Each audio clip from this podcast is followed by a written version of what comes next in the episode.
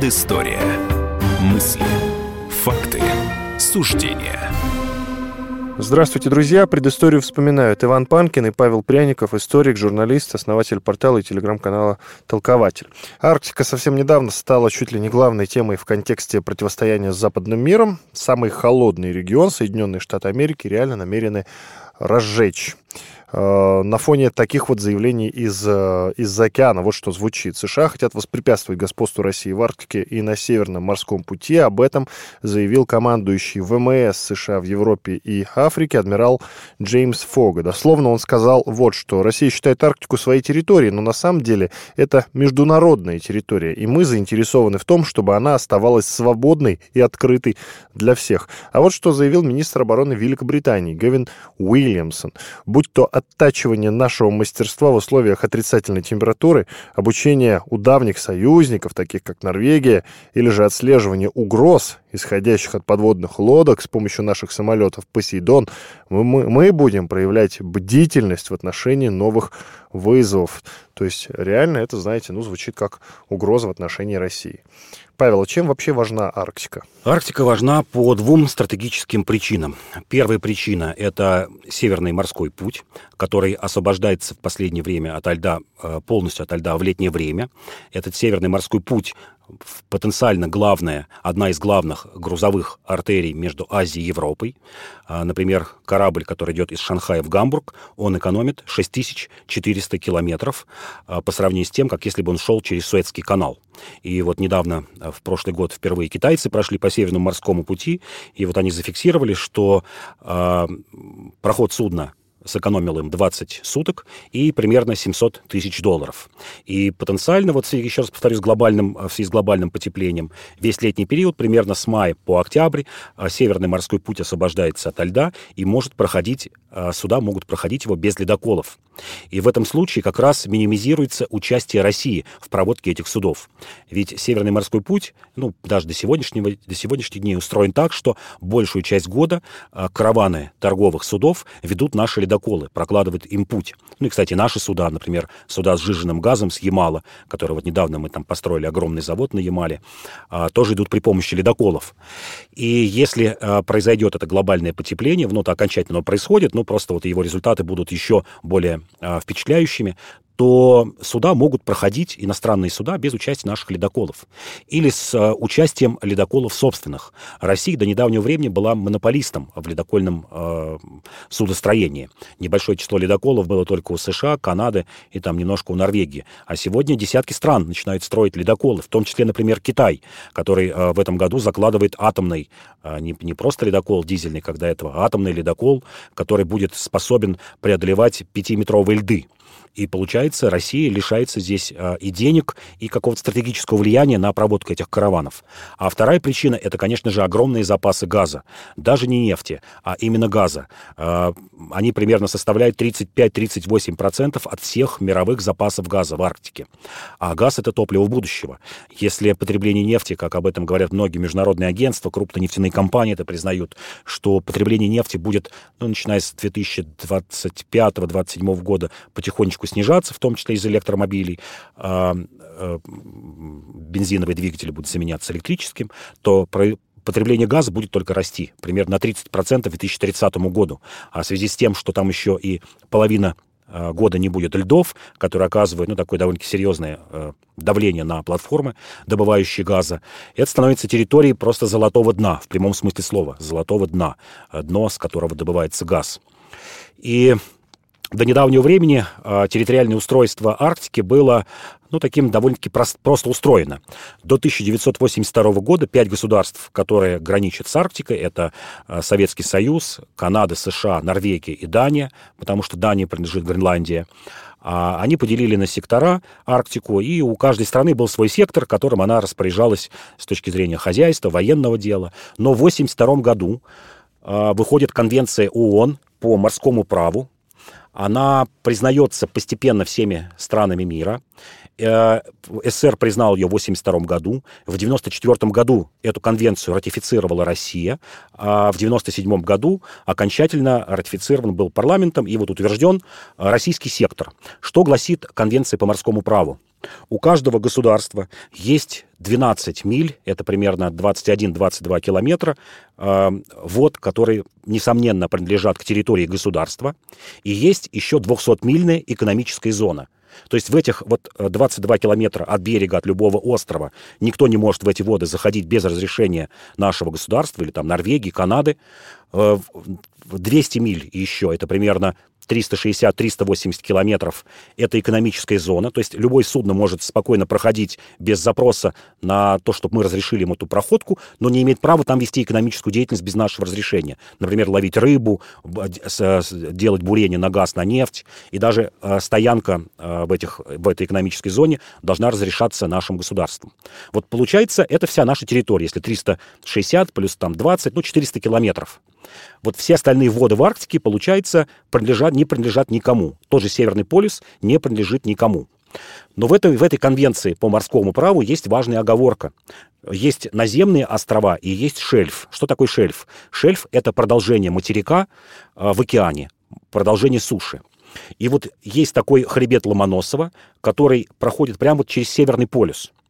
И вокруг этого хребта Ломоносова бьются три государства, кому он принадлежит кому принадлежит это ответвление шельфа. Это э, Канада и это Дания, потому что и те, и другие датчане считают, что это продолжение Гренландии, и поэтому Северный полюс должен принадлежать датчанам. Канадцы считают, что это продолжение их территории, причем это хребет Ломоносова заходит уже и в тот сектор, который раньше принадлежал Советскому Союзу. А Россия считает, что хребет Ломоносова — это часть нашего шельфа, и вот уже в течение 30 лет ученые трех стран мира пытаются доказать, кому принадлежит этот шельф э, хребет Ломоносова. Если мы это доказываем, то нам должно принадлежать дополнительно примерно полтора миллиона квадратных километров в Арктике. А кто его назвал хребетом Ломоносова? Мы и назвали. Мы и назвали, и все, кстати, это название официально признают. Тогда я не да. понимаю, почему не признают, что это как бы наша территория. Ну вот, потому что должны доказать ученые. А, понятно, ученым это тяжело доказать. Это вечные льды, это надо опускать глубоководные роботы, это нужно проводить бурения, это сложные геологические работы, еще и дополнительно в сложных климатических условиях. Подожди, и кто назвал его хребетом Назвали Ломоносов? мы, это утвержденное международное название. Значит, пришли и поставили русский флаг. Именно. И в 2007 году, кстати, была такая коллизия, когда наш великий а, арктический исследователь Артур Челенгаров вместе с экспедицией поставил вымпел России на Северном э, полюсе и получил огромный протест от Канады и США, которые посчитали, что таким образом Россия за собой застолбила Северный полюс. Это вызвало огромный скандал. Вы просто вдумайтесь, нельзя поставить даже вымпел. Потому что, ну, вот такой статус Арктики. Если раньше Северный полюс могли поставить пять стран, это вымпел, потому что там сходились границы пяти стран. Дания, Норвегия, Канада, США и Россия. То сегодня никто не может туда поставить никакого атрибута власти, потому что это будет нарушением э, такой экстерриториальности Северного полюса. Тогда нырнем в предысторию. Сейчас, знаешь, э, у нас времени немного, поэтому в порядке блица такого. Кому принадлежит большая часть Арктики? Официально официально принадлежит нам, потому что Что мы... это за территория? Какая она по это, размерам? Это, это территория по размерам, но вот вы можете провести границы от Мурманска до Чукотки, и все, что примерно на 400 километров вглубь моря, включая острова, включая Новую Землю, включая острова такие, как там земля Франции Иосиф и другие, это все принадлежит нам. Это все примерно доходит до, ну, чуть-чуть не достает до Северного э, полюса. Большая часть, конечно, принадлежит нам. Но есть воды, которые не принадлежат никому которые вот не сходятся 200-мильная зона, и вот именно эти территории являются камнем раздора. Более того, вот сейчас я говорю, что есть пять государств, неожиданно последние годы появилось шестое государство, которое претендует на Арктику. Это Китай. Китай официально заговорил, вот Иван правильно вначале говорил, что американцы считают, что это вот территория их или там территория и англичане международного Они скорее по-другому считают. Они считают, что э, Россия считает, что Арктика принадлежит да, ей. Да. Да. А, а ки... это не так. А китайцы теперь говорят, что Арктика это всеобщее мировое достояние, и китайцы тоже имеют право на присутствие в Арктике. Мало кто знает, например, о таком факте, что еще несколько лет назад а, а, китайцы основали серьезную научную станцию на Шпицбергене, арендовали норвежцев там землю, поставили научную базу, на которой испытывают глубоководные роботы. Те самые роботы, кстати, которые могли бы заниматься, ну, проводить, проводить геологоразведку или исследовать тот же хребет Ломоносова. Более того, в прошлом году китайцы договорились о том, что они ставят полярную базу на севере Финляндии, в Лапландии, которая будет наблюдать за спутниками, метеоспутниками над Арктикой. И еще несколько лет назад, в 2016 году, договорились со Швецией, что у них будет еще одна арктическая обсерватория. И еще несколько лет назад выкупили, арендовали участок земли в Исландии китайцы для того, чтобы там сделать базу, которая будет заниматься Арктикой. Вот мы просто видим, что появляется еще и шестой игрок. Кроме вот пяти государств, которые до юре ну, на что-то претендует, при, получается шестой игрок, который ну, ни сбоку, ни припеку к Арктике, но тоже претендует на это. И китайцы говорят, что ну, в общем, любая страна мира может войти в Арктику и делать там, что хочет. И, кстати говоря, о том, чтобы, например, делать ледокольный флот и заниматься исследованиями в Арктике, сейчас заявляют и Южная Корея, и Япония. И может так оказаться, что там через 10-15 лет это станет ареной борьбы не только вот пяти государств, но десятки государств будут претендовать. И, может быть, вот мы сейчас э, поговорим об индо-пакистанском конфликте, и, возможно, и Арктика станет таким, э, ну, местом раздора, местом потенциальных, возможно, и военных конфликтов. И последний у меня вопрос. Э, вот кто первым начал осваивать Арктику? Самый важный вопрос. Самый важный вопрос, конечно, с хозяйственной точки зрения, хозяйственное освоение Арктики – это Россия. Потому что в то время... Когда? Это 17 век. Все. Иван Панкин и Павел Пряников, историк и журналист. Продолжим через пару минут. Оставайтесь с нами.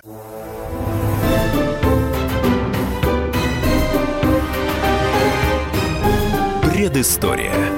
Мысли. Факты. Суждения. The time for empty talk is over. We will make America great again. Это все мы слышали. А что на самом деле происходит в США? Реальные новости, курьезы и события, которые нигде, кроме Штатов, случиться не могут. Как они там за океаном вообще живут? Разбираемся в программе «Не валяй дурака Америка» с Марией Берг и Александром Малькевичем. Слушайте и звоните по понедельникам с 12 часов по московскому времени.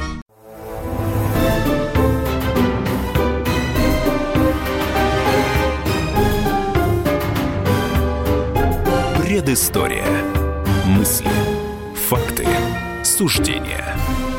В студии радио «Комсомольская правда» по-прежнему Иван Панкин и Павел Пряников историк, журналист, основатель портала и телеграм-канала «Толкователь». Поговорим про конфликт между Индией и Пакистаном. Я напомню, что накануне Пакистан сбил два военных индийских самолета. Индия ответила тем, что сбила пакистанский самолет. А, дело в том, что и Индия, и Пакистан, друзья, чтобы вы понимали, это ядерные державы. Представьте, да, к чему идет. А, конечно, так как наша передача называется «Предыстория», мы и предысторию этого конфликта сейчас и вспомним. Дело в том, что это все наследие колониальной эпохи. Вот как говорит Павел, я прям буквально его словами говорю говорю. И э, дело в том, что Англия в свое время прочертила границы таким образом, что там будет вечно тлеющий конфликт. Вот давай, давай тогда уйдем совсем в историю. С чего все началось? Мой любимый вопрос. Да, началось, безусловно, с 45-46 э, года, после окончания Второй мировой войны, когда англичане приняли решение дать независимости британской Индии. Это вот не просто Индия, как мы сейчас понимаем, а это огромный конгломерат княжеств, государств, английских колоний. Вот все вместе это было около 300 таких протогосударственных образований. Что включало в себя в британскую Индию? Это территория современного Пакистана, территория современной Индии, Бангладеш, Бирмы, и сюда же можно, кстати, и Шри-Ланку э, приплюсовать, которая формально была э, как бы отдельной колонией, но, тем не менее, понималась тоже как часть Британской Индии. И одновременно это еще такие маленькие гималайские государства, как Непал и Бутан. И вот все это, весь этот единый такой конгломерат англичане э, буквально за полгода решили разделить на части, э, сделать не единое государство, за что, кстати, ратовал Ганди, э, Махатма Ганди, который, ну, вот основатель индийского государства, великий человек, и, кстати говоря, за это был и убит собственными индийскими правами э, в начале 48 года, именно за то, что он хотел сохранить единое индийское государство, которое включало бы территорию современного Пакистана, еще раз повторю, Бангладеш, Бирмы, Шри-Ланки, Непал, Бутан. Англичане решили все это разделить, что называется, по-живому. Потому что на тех территориях, на которых ну, преобладало мусульманское большинство территорий современного Пакистана, жило огромное количество и индийцев, э, тех, кто исповедовал другую религию, не мусульманскую. Это индуизм, буддизм, кстати, христианство. В Индии, между прочим, до сих пор около 3% христиан. Э, вот разделили, э, отделили от Индии Бангладеш, а, соединили его в единое государство, Пакистан и Бангладеш. И в 1971 году была большая война, о которой нас вообще мало известно, что вот эту всю бывшую территорию Британской Индии сотрясали войны одна за одной вот до нашего времени. Одна из самых больших войн — это 1971 год, когда Бангладеш, входивший в состав Пакистана, поднял восстание, захотел выйти из состава Пакистана. Индийцы помогли восставшим, сначала партизанам, а затем восставшим бангладешцам. И вот чтобы понять масштаб просто этой войны, вот вдумайтесь, а, там только мирного населения погибло полтора миллиона человек вот в этой войне. А, например, э, индийцы захватили в плен 105 тысяч пакистанцев. Вот представь, просто представьте масштабы войны. У Пакистана было подбито 246 танков, 94 самолета. Вот это просто полноценная война. Это 71 год. Но война началась в 47 году, как раз с раздела. Как раз, ну вот, э, что называется, трезвомыслящие индийцы, вот в числе которых был Махатма Ганди, предупреждали англичан, что процесс разделения вот этой единой территории должен занять 2-3 года как минимум. Потому что, в прямом смысле слова, иногда граница проходила, например, по одному городу, когда половина города оказывалась в Пакистане, другая половина в Индии. Или оказывалось так, что большое число э, индуистов или буддистов оказывалось в Пакистане. Англичане отличались тем, что они почти все свои колонии прочертили чуть ли не по линейке. Кстати, Британская Индия здесь не исключение. Например, их ближневосточные и э, центральноазиатские колонии, это вот территории современного Ирака, Сирии, Кувейта, Саудовской Аравии, вот это все, ведь также было прочерчено англичанами по линейке, что явилось причиной э, войн в той же самой Сирии. Вот сегодняшняя сирийская война — это тоже наследие британского колониализма. Когда они взяли и начертили на линейке, вы можете прямо по карте посмотреть восточные, южные границы Сирии, Иордании. То же самое в Африке это было, а, например, в Центральной Африке, по линейке прочерченные границы. А в той же Сирии, когда оказались вместе шииты, сунниты, алавиты, друзы и так далее. И это явилось вот причиной, в том числе и современной войны, когда люди не хотят жить, ну, с, по каким-то причинам одним ведом, но не хотят жить со своими соседями. И все это можно было в те же 40-е годы предусмотреть посмотреть, отдать какое-нибудь маленькое государство друзам, отдать маленькое государство алавитам. Вот с Индией получилось все так же. И э, индийско-пакистанские отношения, они, конечно же, вот эти напряженные отношения, они искусственно вызванные, потому что и там, и там элита была воспитана в английских традициях. Э, Махатма Ганди, ну, там, большое время провел в Европе.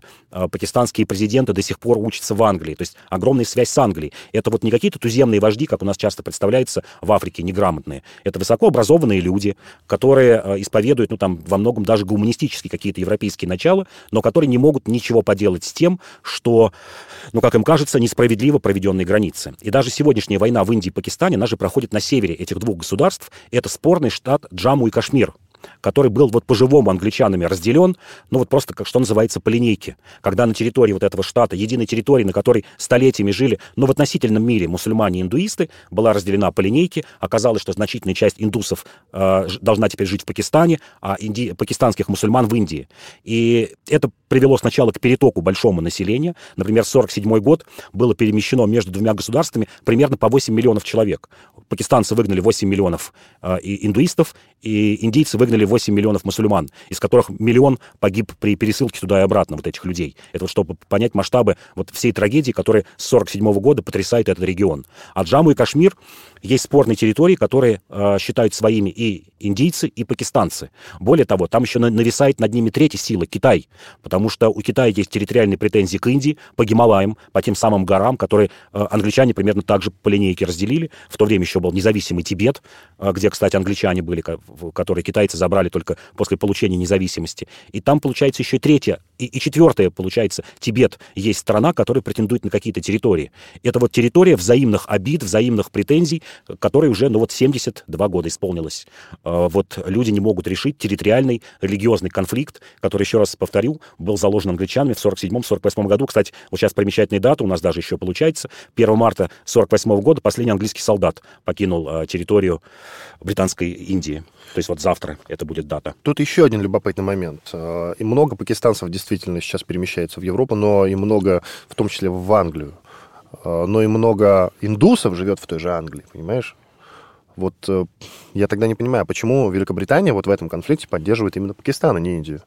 Да, это сложная вообще ситуация. Почему поддерживают?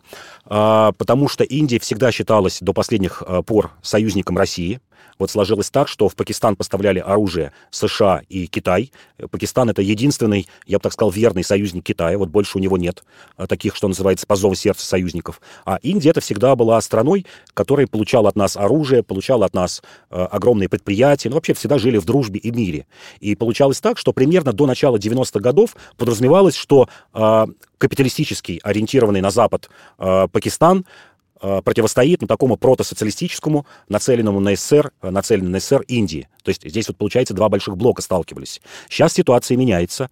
Мы, к сожалению, ну, как-то упустили Индию. Индия э, дрейфует на всех парах э, к союзу с США, потому что у Индии нет выбора. У нее есть большой противник не только Пакистан, обладающий ядерным оружием, но еще и Китай. Китай впрямую заявляет, что э, он претендует на часть индийских территорий, он претендует на братскую для Индии с такую страну, как Бирма, но это примерно как вот сейчас э, в Белоруссию, к примеру, вошли бы, например, войска НАТО. Индийцы считают Бирму вот своей территорией, которой близкие по духу живут люди, там единый язык, соседняя страна, которая 300 лет была вот в составе тоже британской Индии, туда входят китайцы. И, и у индийцев не остается выбора, как выбрать какого-то союзника, может быть, не по большой любви, а из того, что больше другого нет. И сейчас вот получается такая странная ситуация. Вроде бы Пакистан поддерживался Америкой, поддерживался еще почему? Потому что это была долгое время огромные базы для маджахедов, которые воевали в Афганистане против Советского Союза. Вот те самые лагеря маджахедов, они там так и остались на территории Северного Пакистана, только теперь их ориентировали на борьбу не с Советским Союзом в Афганистане, а на борьбу с Индией с запада переместили на восток. И вот как из этой коллизии будут выходить а, те же американцы, которые поддерживают, и англичане поддерживают и Пакистан, а сейчас получается, что американцы поддерживают Индию. Вот это большой вопрос. И ощущение, что и те, и другие страны просто вот упустили этот конфликт. Вот а, мы видим, сейчас Трамп пытается договориться с Северной Кореей, какие-то переговоры с Китаем идут, а вот этот регион, он, получается, отдан ну, какой-то на откуп э, каким-то совсем другим в, в силам, силам э, большого глобального ислама в Пакистане и индийцы, которые вот противостоят этой огромной такой исламской силе. Давай расставим все точки над «и» и совершенно конкретно нашим слушателям объясним. В случае, если, не дай бог, конечно, они сейчас, не дай бог, конечно, повторюсь, э, обменяются ядерными ударами, да, ну, сейчас вот, понимаешь, любая искра, да, что называется, спичку кинь, и все. Вооруженный конфликт, обе ядерные державы, э, кто за кем будет стоять. Я так понимаю, что Соединенные Штаты и Великобритания, то есть э, то, что мы называем Западом здесь, в России, будет стоять на стороне Пакистана, правильно? Правильно. А за Индию, соответственно, Россия. Получается так или нет? Получается так. Более того, Пакистан еще поддерживает и Китай. То есть получается, что э, Англия, э, США и Китай в лице Пакистана противостоят Индии. У которой... Я не думаю, что Китай будет участвовать в этом. Китай участвовать не будет, но Китай, например, помог как раз пакистанцам и создать ядерное оружие. Индийцы, конечно, не говорят, кто им помог создать ядерное оружие, но в свое время американские спецслужбы говорили, что, конечно же, наши помогли еще в 70-е годы, тайно. Понятно, никто впрямую в этом не признается, но факт остается фактом. Подытожим. А, этот конфликт будет разворачиваться или нет? До а. ядерных, э, до обмена ядерными ударами Я дойдет же... или нет? Прогноз конкретный. Ну, прогноз нет, прогноз нет, потому что это чревато гибелью нескольких миллиардов людей. Вот для того, чтобы понять, э, какой масштаб трагедии может быть, Индия сегодня это полтора миллиарда человек, а Афганистан, а Пакистан 200 миллионов. То есть еще если сопредельное государство, это пострадало бы 2 миллиарда человек. Это треть всего, ну, почти треть, четверть всего человека. Есть выход из этой ситуации, какой он? Выход есть. Выход подключать какие-то международные комиссии для раздела вот этого спорного южного штата Джамму и Кашмир на севере э, двух государств, проводить кропотливую работу, которая может затянуться на десятилетия. И вот компромисс только такой возможен. А не Сирией заниматься. А да? не Сирией, да. Иван Панкин и Павел Пряников, историк и журналист. Продолжим уже о другой теме будем говорить в следующей части. Через пару минут оставайтесь с нами.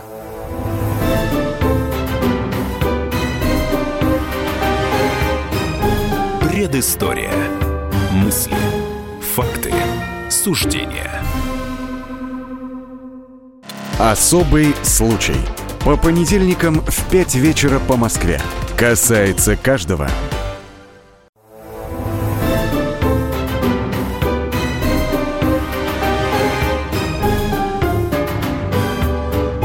Предыстория. Мысли. Факты. Суждения. По-прежнему в студии радио «Комсомольская правда» Иван Панкин и Павел Пряников, историк, журналист, основатель портала и телеграм-канала «Толкователь». Продолжаем. Как не поговорить про Сталина, среди прочего? Во-первых, вот уже в марте, конечно, будет очередная дата смерти Сталина, а прошлый 2018 год, это было 140 лет со дня рождения Сталина. В общем, ну, про Сталина сколько ни говори, много не бывает, потому что уж очень мифологизированная такая фигура. А вот и мы решили, к тому же хорошая дата попалась. 1 марта 1949 года, то есть ровно 70 лет назад, первое после денежной реформы снижение государственных розничных цен на продовольственные и промышленные товары в среднем от 5 до 15%. Больше всего подешевела водка на 28%, ну, почти на 30%. То есть э, хороший повод вообще поговорить о снижении цен при Сталине. С чего это вдруг? Э, Сталин э, в 49 году задумал, задумался о снижении цен. Хотя, казалось бы, да, после войны еще страна не поднялась с колен, и думать о снижении цен как-то, ну, вот совсем не момент. Ну, или надо было думать сразу после войны, да, это, это получается 45-й год, 46-й, а он э, до 49-го дотянулся. Да. С чем это связано?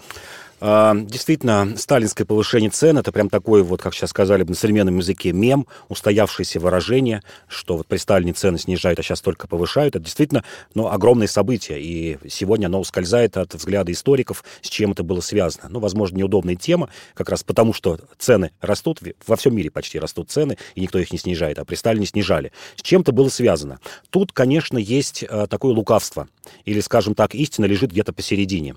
Вот если послушать ну, скажем так, убежденных сталинистов, а, которые действительно говорят о том, что цены снижались. В общей сложности прям есть статистика, насколько они снизились до 1954 года. Последнее снижение цен было 1 апреля 1954 года. То есть уже после смерти Сталина, еще год прошел, при Хрущеве прекратили эту практику. А вот если посмотреть на статистику, насколько были снижены цены, по некоторым товарам снижение было цен в два раза. Я вот просто приведу основные товары, а, насколько снизились цены к 50 1954 году. Например, в 1947 году килограмм белого хлеба стоил 5,5 рублей, а в 1954 году 3 рубля, то есть снижение почти в два раза. Говядина стоила 30 рублей за килограмм, стала стоить 12,5. Молоко 3 рубля за литр, стало стоить 2,20. Сахар 15 рублей и стал стоить 9,40. Та самая водка, о которой в самом начале говорили, в 48 году стоила 60 рублей, в 54 году 2 руб... 22 рубля 80 копеек. В три раза почти подожди серьезно, бутылка водки стоила 60 рублей? Ну, это нужно разделить на 10, это примерно дореформенные 6 рублей. Стало стоить 22 рубля 80 ну, подожди, копеек. подожди, все равно это же, это же очень дорого. Это дорого, да. Да, это дорого, действительно, была водка вот такая Самогон дорогая. гнали, получается, да? Да. О. Вот, вот снижение по некоторым видам товаров мы видим в два, а то и в три раза. Что говорят ярые антисталинисты? есть и у них правда. Они говорят о том, что снижение цен происходило от очень высокой точки стоимости продуктов. И берут статистику за 1940 40 год. Вот с 40 года по 47 год цены на продукты питания выросли на 353%. То есть вот э, килограмм говядины, который в 48 году стоил 60 рублей, в 40 году стоил 20. Зарплаты за это время с 40 года по 47 год выросли только на 30%. То есть еда за время войны и предвоенное время, 40 год, всем было ясно, что уже будет война. Да она уже и шла война, советско-финская война, и еще чуть раньше Холхенгол. А, вот за это время продукты и промышленные товары за время предвоенное, военное и послевоенное подорожали в три с половиной раза. И то есть снижение цен происходило для того, чтобы привести в норму просто цены, привести их в норму э, к той точке, в которой они были к 40 году. И, кстати говоря, это и удалось добиться. Вот понадобилось 7 лет с 47 по 54 год, вот это вот несколько плавных снижений цен для того, чтобы цены достигли 40 года. Перед этим была еще денежная реформа сталинская, 47 год, декабрь когда, а, ну, фактически это было, было изъятие денег у населения. Денежная масса сократилась с 43 миллиардов рублей до 14 миллиардов. И вот в купе эта вся реформа очень напоминала реформы Гайдара 90-х годов. Напоминала в одном. Почему появилось сталинское изобилие продуктов? У народа было мало денег, а появилось много товаров. Это вот э, при Гайдаре было же то же самое. Ни, ни в 92-м, ни в 93-м году производство тех же продуктов или там вещей не увеличилось в разы. У людей было мало денег, и поэтому ты спокойно мог прийти в магазин и купить дефицит денег. Вот в конце советской власти был дефицит продуктов, а в, в конце 40-х годов был дефицит денег. И действительно, если посмотреть на фотографии или там кинохронику того времени, мы видим магазины, как раз вот именно сталинское время, сталинское изобилие, магазины, забитые едой. Конец Обычно... уже сталинской эпохи, получается. Конец сталинской эпохи, да. То есть 4 года осталось ему Да, жить? 4 года, да. А, было очень много еды, те самые осетры, а, черный красный икра, колбасы, балыки, э, живая рыба, а, экзотические субтропические фрукты, которые мы стали закупать за границей. Вот развалы апельсинов, мандаринов, кофе, чай, шоколад, все это было. Это было не из-за того, что промышленность вдруг нарастила э, там всего лишь за три года. Война закончилась вот в 45 году, всего лишь за три года нарастила все это. У народа было мало денег для того, чтобы это купить. И это все лежало на полках? И это все лежало на полках, да. Снижение цен было сделано для того, чтобы у людей ну, появилась хотя бы хоть какая-то возможность покупать это все, чтобы это все просто не гнило. Но тогда получается, что пострадало государство? Государство потеряло в деньгах, разве а, нет? Потеряло в деньгах, это верно. Но э, государство нарастило высокими темпами роста экономики. Я приведу пример простой. 48 год, производительность труда выросла в то время на 15%. Вот мы сегодня мечтаем, чтобы у нас производительность труда росла хотя бы на 3-6%, в Китае она растет на 6 на 8, и это считается прям величайшая экономика мира. Вот в то время, примерно с конца 40-х годов и до начала 60-х, а, темпы роста экономики в России, в том числе производительности труда в СССР, были часто двухзначными. 15, 10, 12 процентов. Это чем-то было похоже на НЭП. Вот то самое восстановление, в том числе, кстати говоря, и сталинское изобилие, оно было похоже на НЭП. Более того, в то время как раз именно в конце 40-х годов второе дыхание получает, ну, такая квази-частная экономика, потому что существовали, существовало огромное количество артелей. Что такое артель? Артель — это такая кооперация, в которой собираются люди, это не государственная экономика. Ты можешь делать какие-то промышленные товары, ты можешь э, держать какую-то кооперативную торговлю. Формально, конечно, это подчинено государству, но, тем не менее, была, было какое-то раскрепощение в том числе вот этой частной э, энергии, частной торговли и частного производства. И к чему это привело снижение цен? Вот 48 год, есть подробная э, статистика, сколько стоила продовольственная корзина в то время для того, чтобы ну, более-менее питаться э, в один месяц. Она стоила 1130 рублей, продовольственная корзина. А в 1954 году она стала стоить 510 рублей. То есть действительно в два раза произошло снижение вот той самой продовольственной корзины, даже чуть больше, почти в два с половиной раза. И теперь мы скажем, какова была средняя зарплата. Вот запомните цифру. Продовольственная корзина 510 рублей в месяц. Средняя зарплата в 1948 году составляла 642 рубля, а к 1953 году 696 рублей. То есть средняя зарплата была всего лишь на 150, на 180 рублей выше, чем продовольственная корзина. И действительно, в среднем горожанин тратил до 60-70% своих доходов на еду. Это, это э, повторю, уже после примерно двух-трехкратного снижения цен на продовольствие к 1954 году. То есть это делалось как вот э, не для того, чтобы ну, облагодетельствовать человека, вот это такой первый шаг к коммунизму, это была вынужденная экономическая мера снижения э, цен при Сталине. Если бы этого не делали, то, во-первых, у людей не было бы просто, не хватало бы денег себя прокормить, а во-вторых, некуда было бы сбыть эту продукцию, потому что, еще раз повторю, доходы были очень маленькими, и просто у людей не хватало бы денег покупать ни эти колбасы, ни осетры, ни икру и ничего подобного. Но здесь, конечно, надо отметить плюс, в отличие от той же гайдаровской экономики 90-х годов, когда действительно у людей был дефицит денег, в сталинское время все же цены снижали. При Гайдаре цены не снижали, цены только росли. Росла инфляция, а, в конце 40-х годов мы получили устойчивый рубль, привязанный к золоту, который стоил, ну, рубль примерно 0,2 грамма золота, или, или, чтобы понятнее было, 5 рублей — это примерно 1 грамм золота. Вот тот самый золотой эквивалент. Инфляция была очень низкой, производительность труда была огромной, еще раз повторю, плюс 15%. Благосостояние действительно росло, росло жилищное строительство. Вот одна из наших передач была посвящена сталинской ипотеке. Это такой забытый тоже сегодня термин, а еще более печально, что забыта и практика. При Сталине действительно выдавались жилищные кредиты под 1% годовых. Сейчас это немыслимо, что кредит 1%. И при Сталине примерно 60% жилищного строительства, вот при позднем Сталине с 46 по 54-55 год, примерно 60% жилищного строительства в стране осуществлялось за счет средств граждан. Когда ты шел, брал кредит э, в среднем 10-12 тысяч рублей, строил частный дом под ипотеку в 1%. И действительно, мы еще и сегодня можем видеть большие города, окраины которых застроены частными домами. Тот самый Волгоград, частный сектор. например. Волгоград, да, Ростов. До недавнего времени Москва была. Э, деревни, я еще помню, 90-е, начало нулевых годов, окраины Москвы. И даже сегодня есть такая деревня Троица-Лыкова, которая входит в состав Москвы. А про Сокол ты забыл? Домов. Станция метро Сокол, Сокол поселок Марина художников. Роща, да. Э, примерно, я еще раз повторю, 60% э, жилья строилось людьми самими, э, са, строили сами люди на кредиты под 1%. Снижение цен при Сталине, последний вопрос финальный, оно в итоге-то к чему привело? Ну, ты сказал, что экономика чуть подросла да, то есть, в принципе, это был такой хороший стимул, да, снижение цен, и тогда люди, наконец, начали сметать продукты, залеза... залежавшиеся на прилавках. А в итоге к чему привела эта мера? Эта мера привела, конечно же, к, к тому, что впервые люди начали наедаться, впервые за долгий срок. Вот можно почитать дневники того времени, и когда люди пишут, ну, там, в каком-то 48-49 году, что вот я теперь впервые наелся, потому что до конца 47 года существовала, во-первых, карточная система, во-вторых, как я еще раз повторю, э, тех денег, которые платились вот при том изобилие еды платилась зарплата, их не хватало на полноценную еду. И народ впервые наелся. Впервые там за 30-40 лет, начиная с 17 года. Иван Панкин и Павел Пряников. Прервемся на пару минут, после этого продолжим.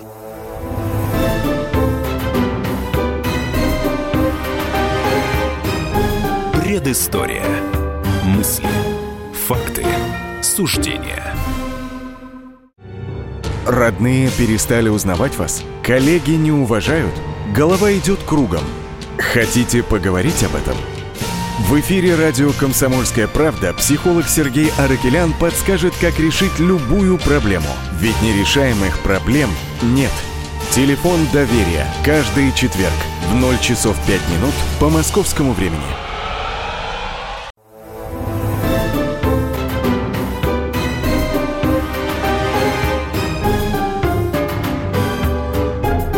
Предыстория.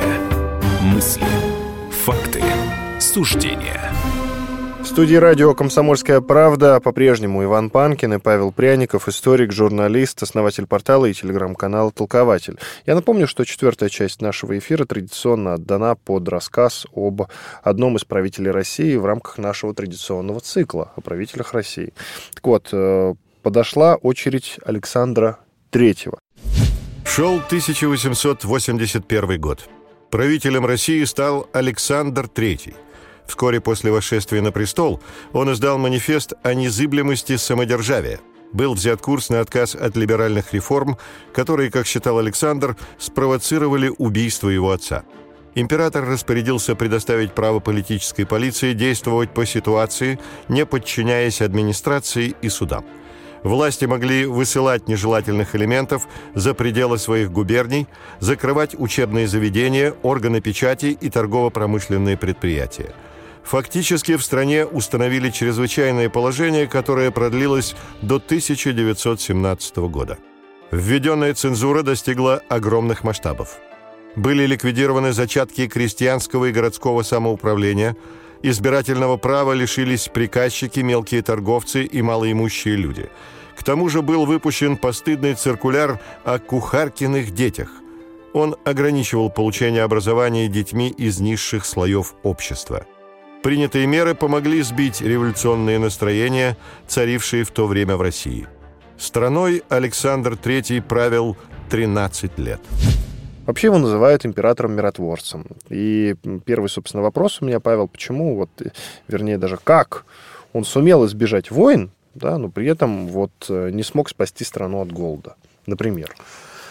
Действительно, это такой очень противоречивый царь, в отличие от своего отца Александра II, ну, который был прямолинеен и сделал очень много для страны при своей прямолинейности, совершил огромное количество экономических и политических реформ.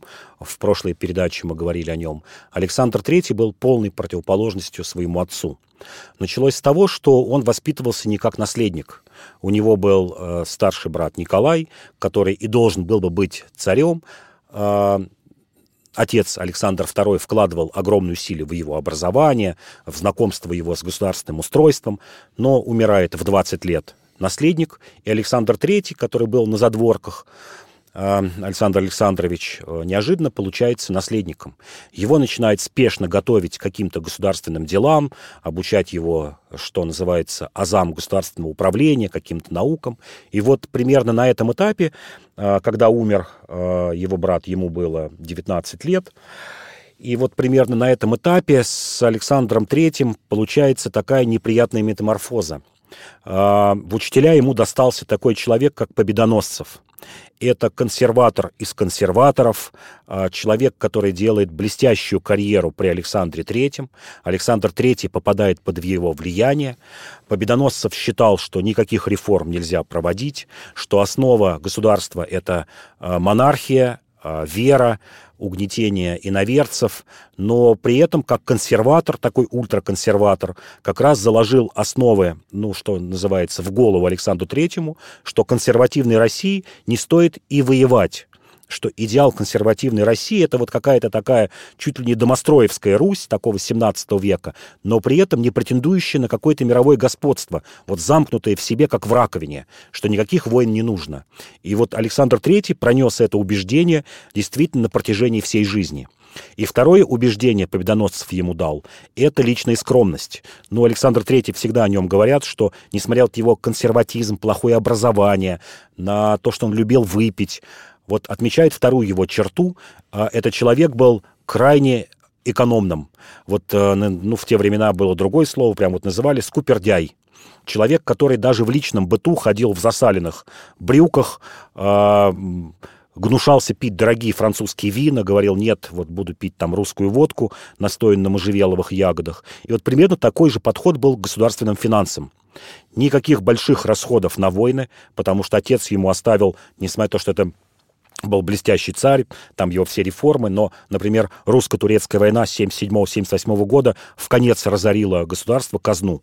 Александр III говорит, нет никаких войн, сокращает армию, сокращает и военные расходы, кроме флота, любил флот, сокращает расходы на чиновников, на школы, то есть режет бюджет везде, копит деньги, оставшиеся деньги направляет на развитие экономики. И при всем при том, вот почему я говорю, что противоречивый царь, при всем при том, что в стране почти замерла какая-то, ну, скажем, политическая, общественная жизнь. А, именно при нем появляется закон о кухаркиных детях, о том, что в гимназии не стоит брать, а, не разрешается брать детей простолюдинов из крестьян и мещан. А, при нем затухает ну, такая литераторская деятельность, закрывается множество газет, журналов, ужесточается цензура, но, с другой стороны, Россия получает на время его правления на 14 лет мир, Россия получает развитие промышленности, получает огромные а, преференции а, наша буржуазии в виде тарифов. Это огромные импортные пошлины. Стало а, невыгодно ввозить, например, товары из Германии, из Англии, из Франции. Выгодно стало проводить, производить их внутри страны. Паровозы, там, не знаю, мебель и все прочее, бумагу, потому что тарифы были огромными. С другой стороны, во внешней политике заложил основы, которые ну, потрясли Россию на 50 лет вперед. Это ориентация на Францию. Вот когда мы говорим, что он попал под огромное влияние Победоносцева, который, ну, как его называли, серый кардинал, фактически и правил правительством. Вот этот консервативный, угрюмый и одновременно экономный человек, чем-то похожий на Плюшкина даже внешне. А во внешней политике попадает под огромное влияние своей жены Марии Федоровны, датчанки, Перед тем, как она вышла замуж за Александра III, Германия аннексирует, отнимает, проще говоря, у Дании Шлезвиг-Гольштейн. Гольштейн – это такая датская провинция. И она на всю жизнь пронесла ненависть Германии, особенно той бисмарковской Германии внушила своему мужу Александру Третьему, что Германия – это потенциальный враг России, что он пойдет, она пойдет и дальше, кроме захвата вот этих датских территорий, неизбежно будет претендовать на нашу Прибалтику, Украину, и Россию надо переориентировать на союз с Францией. И Россия теряет своего союзника. Если Александр II, его отец, да и Николай I, это были такие германофилы, считали, что должен быть тесный союз с Германией в противовес особенно Англии. Александр III неожиданно, несмотря на то, что по крови это был уже чистый немец, ориентируется, начинает ориентацию на Францию, на российско-французский союз. Франция опутывает огромными долгами, начинает выдавать огромные кредиты России, опутывает долгами и в чем-то начинает диктовать и внешнюю политику России. Именно тогда появляется вот прообраз Антанты, союз, чуть позже туда еще и вошла и Англия, союз э, России, Франции, Англии против Германии, Австро-Венгрии. И вот получается, те основы Первой мировой войны вот были заложены по прихоти жены Александра Третьего из-за того, что она так плохо относилась к Германии. Вот, вот я говорю, в этом всем такое противоречие. При нем начинает строиться трансип, начинается освоение Дальнего Востока. И при этом э, мы получаем после проникновения на Дальний Восток получаем проблему в виде Маньчжурии, Японии, Китая, которые начинают опасаться влияния России. Наша внешняя политика не смогла объяснить той же Японии, что мы не претендуем на ваши территории. У нас миролюбивая политика. И вот вроде бы как бы хорошее дело, очень правильное дело освоение Дальнего Востока, Трансип, вызвал к жизни японское подозрение к России, что дальше Россия пойдет и в Японию, и в Китай. И вот все правление Александра Третьего состояло из таких вот каких-то противоречий. Ну, из твоего рассказа я делаю вывод, что на самом деле Александр Третий сам по себе никакой не миротворец. Он из жадности не развязывал войны. Да, именно, именно. То есть к миротворчеству да, это не имеет никакого отношения. Правильно ли я понимаю? Правильно, правильно. Это человек, который считал, что а, неизбежная и такая важная часть консерватизма, консервативной политики, которой он придерживался, это не участие в войнах. Это вот замкнутость России в своих территориях, какое-то внутреннее обустройство и ничего более. Но получается, что он и в развитие страны деньги э, не вкладывал, грубо говоря, да? Ну, Или очень осторожно? Очень осторожно, очень осторожно вкладывал. Как раз, возможно, именно то, что вот в его время правления 80-е, 90-е годы уделялось мало внимания развитию сухопутной армии. Еще раз повторю, флот он любил, флот наш развивался, а вот на сухопутную армию деньги экономил. И это сказалось и на русско-японской войне, и далее на Первой мировой войне. Что такое экономия? Мало заводов. Ну, то есть Николаю II не осталось никакого наследия. Да, такого, не осталось никакого наследия. Наследие таким было противоречивым, которого, которое пришлось ему расхлебать в течение 20 лет. Ну что ж, а как ты считаешь, вот я традиционно тебе задаю вопрос, вот если бы был некий пьедестал, да, из трех мест, вот, давай, давай, вот последних наших государей поставим по разным местам. Значит, Александр III, а, Николай II и Николай, ну, не знаю, первый, например, да? Угу. Такие самые видные деятели. Ну, вот если брать из этих трех, то, конечно, Александр III я поставил на первое место, хотя бы из-за того, что, ну, при нем шло какое-то развитие, было внутреннее спокойствие. А Николая I поставил бы на второе место, а на последнее, конечно, Николая II, который не удержал наследие ни своего отца, ни своего деда, и Россия вот погрузилась в пучину войн, разрухи, которая преследовала нас, вот как мы сейчас перед этим говорили, вплоть до середины 20 века. А если из Александров смотреть, Александр I, Александр II, Александр III? Ну, конечно, на первое место Александр II. Я вообще считаю его, ну, вот одним из лучших царей, из тех, который внес огромный вклад в развитие России. Потом бы поставил Александр, Александр I, особенно его первое время, первую половину его правления, до 1815 года. Но на третьем месте был бы Александр III. Спасибо. Иван Панкин и Павел Пряников, историк, журналист, основатель портала и телеграм-канала «Толкователь». Всего доброго. До свидания. До свидания.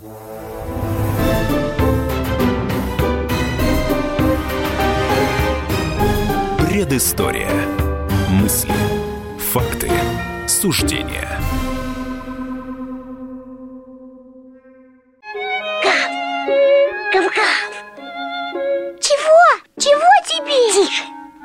Я придумал секретный язык. А зачем секретный язык, а?